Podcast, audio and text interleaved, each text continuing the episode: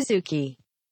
さてさて、えー前回まではヒトラーがもう事実上の独裁権を得るまでのお話をお聞きしたんですけども、さあここからどうなっていくのかめちゃくちゃ楽しみなんですけど、まあ、そうですね。ヒンデンブルクが亡くなった後に実際は独裁権を得てフューラーっていうのになります、それが相当相当って呼ばれるんだけど。フューラーっていうのは、えー、と役職名。そうドイツ語、のことですね。そう相当のこと。だからそれは大統領と首相どっちの権力も持ってる状態ではあ。さっき言った権力を権力じゃない憲法を越権できる状態はい。になっていきます。はいはいはい。でこのフューラーになった後に、うん。まあ、ナチスが、えー、と何個か政策を打っていくんですけど、うん。実はねあのナチスの前期ってめちゃくちゃ評価されてるんですよ。うんと誰にですか？国民に。はいはいはい。時代は良かったって皆さん本そ当言いますよ。へうえん、あの時代だに言われるんですか？今でもうんあの時成功してるってあ、まあ、アンケート取ったらへーよかったって当時言われたし、えー、と今でもその論調としてナチスの前期は結構良かったねみたいな話はよくある。うん。まあユダヤ人以外ですけど。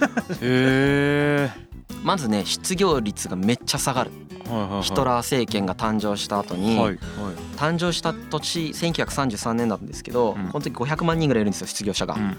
でそのえーっと5年後とか6年後まあ6年後11万人になってますね。12万人か、すごっ50分の 1? うん。まあ、ほとんど軍人ですけど。へえでもやっ軍人とあぱの工工事現場の人として雇ってますけど。へえまあでもちゃんと仕事作ってるんですね。働ける。はいはいはい。アウトバンドがね。アウトバーンっていうあの高速道路を作ったりとかね。あの何キロでも出せるやつよ。そうそうそう何何キロでも出せるやつとか作ったりとか。はああいうのをやってやってた。まあただこれもそのちゃんと勉強していくとヒトラーの功績じゃないっぽいけどね。いその前の政権がすでにその施策を打っていてうん。ってなってるみたいなんですけどまあ一応ヒトラー政権の時代にやっぱりこう失業率が下がっていった。はい。でそれをゲッベルスがめちゃくちゃプロパガンダするからはい。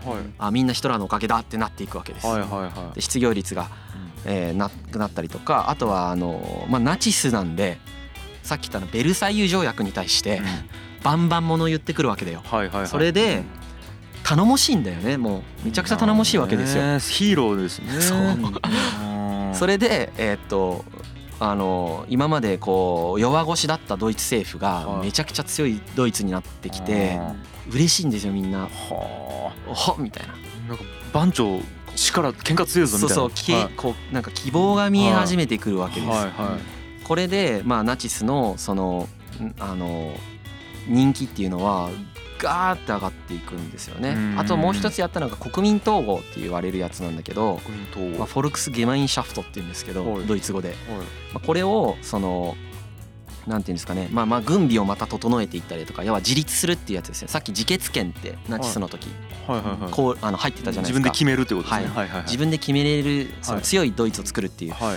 まあ、そこのためはのい。そのやつもどんどんこう勝手にあのねうん。だから約束を破ってそういう軍備増強とかし始めるわけです。うんうんまあそれもドイツ人からすると嬉しいっていう。うんうんうんうん。でそういうことによってえーまあ結論から言うとこのまんま第二次世界大戦に突入します。ちょっとこのつながり意味わからないかもしれないけどはい。えそれはきっかけはドイツは関係あるんで超関係あります。むしろドイツが起こしたと言って全く過言ではないかなと思いますけど、はい。えーめちゃくちゃ押さえつけられていたドイツが、はい。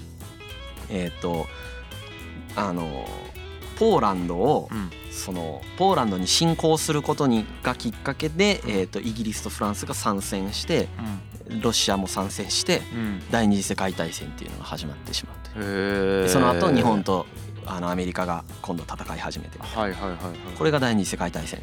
なるほど。なんですけど、まあ、あの冒頭一次世界大戦と二次世界大戦は一つの大きい戦争だって言ったのはうん。あのベルサイユ条約うん。でつながってるじゃないですか。はい。だからですね。なるほどはい。動機がずっとつながってるわけです。はいはいはい。でちょっと第二次世界大戦の話今回あんまり詳しくしないですけど、ヒトラーにフォーカスしますね。はい。そでねあのヒトラーがうん。もともとそのロシアに植民地作るって話をしあの考えてたって話をしてたじゃないですか。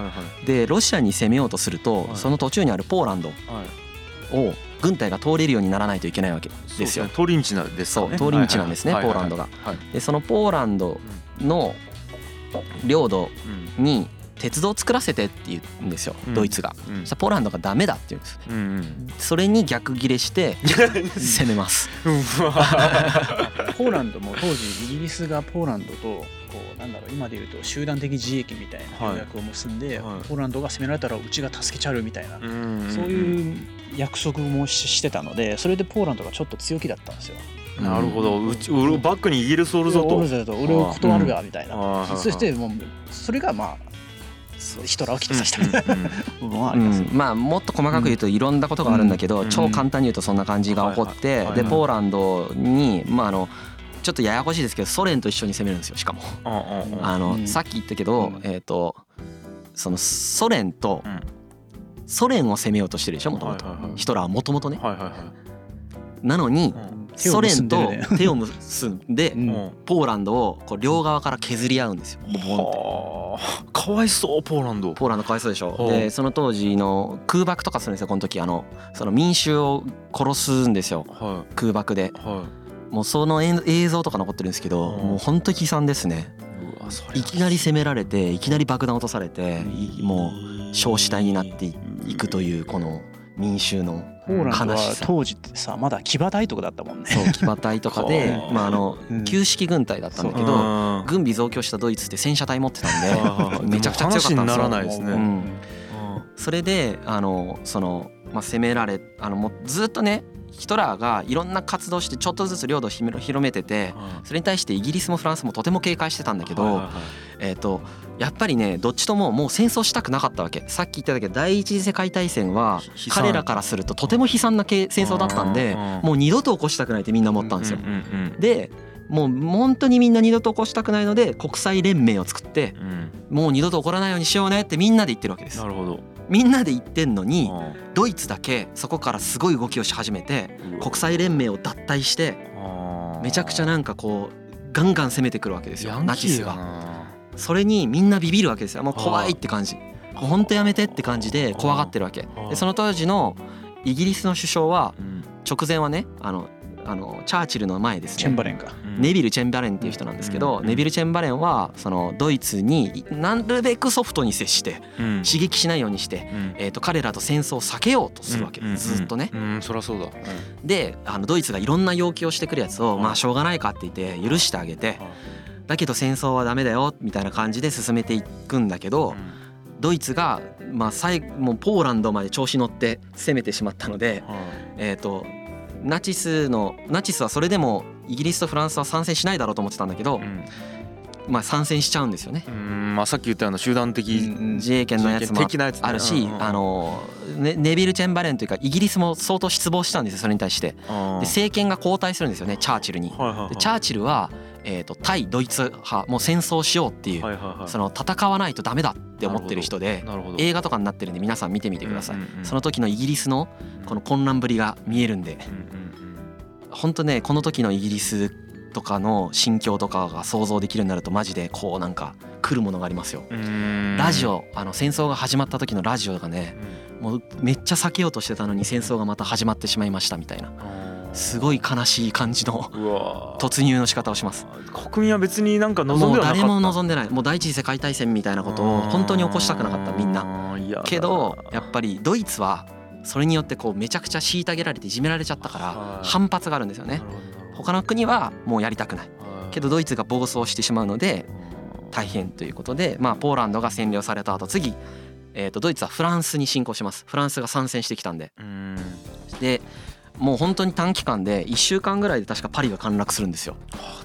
この映像も残ってるんですよそして強いんすね。めっちゃ泣いてるんですよパリの人が。もうかわいそうで。あ 本当笑い事じゃないけどさ。ーもうこういうの見ると、まあ、歴史ってさ映像残ってないじゃんほとんど。うんけどこの時代って映像残ってるんでもうめちゃくちゃ精神にくるんですよ。うわー見てみてみんな。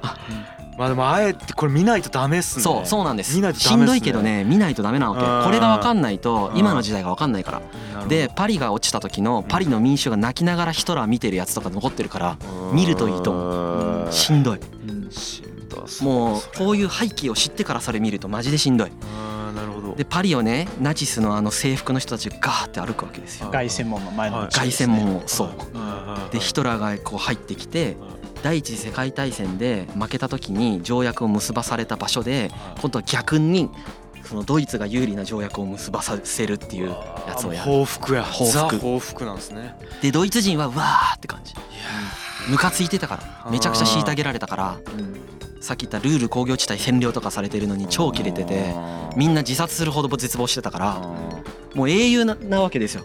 あのパリをさらにまたこうあれしたってことでで次はイギリスに攻めていくわけですドイツは。イギリスを空爆してもう今度はイギリス人の民間人を殺していく。けどここでチャーチルが徹底抗戦の構えを見せるんですよ、うん。みんなめっちゃビビってたんでもう究極降伏した方がいいんじゃないかとかいうその降伏までいかんけど融和政策の意見めちゃくちゃあったんだけど、はい。チャーチルが全部抑えて徹底抗戦するっつって抗戦してなんとドイツ軍をドイツ空軍を壊滅させますほぼ。おブブリテンこれでこれで第二次世界大戦の戦況が変換していくんですよ。かこれは歴史を変えた。は変えますね。だからチャーチル映画になったりしてるわけ。あすごい意志力だよね。徹底抗戦してでドイツ空軍ってその当時世界一だったからその世界一のドイツ空軍を追い返すんですよ。逆にヒトラーがもし本当に政治のプロだったら自分が勝ってる状況で講和を結ぶべきだったんですよ。そしたらその時に絶対有利な条件で戦争を止められるじゃないですか。でも感情で戦ってるそうからね彼そうそう。だから彼は政治家じゃないんですなるほどアーティストなんで。アーティストなんですね。そう。ドイツ民族のために感情で戦ってるんだよ。ででよ。でそっち側がそのドイツあイギリスがちょっと攻めきれんってなったうん。ドイツは次ソ連に攻めていくんですよ。うんうんうん。でこのソ連に攻めていく過程でうん。起こるのがホロコーストです。うわもうこれが嫌なんでよ。ですなぜそれの時のタイミングで起こるのかもちょっとこの後説う明んなるほど。次の回に説明しましょう。かちょっとホロコーストは結構しんどくなりそうなんでうん一旦ここで切りましょう。はい。はいありがとうございました。ありがとうござはい。います、G. Kaye Suzuku.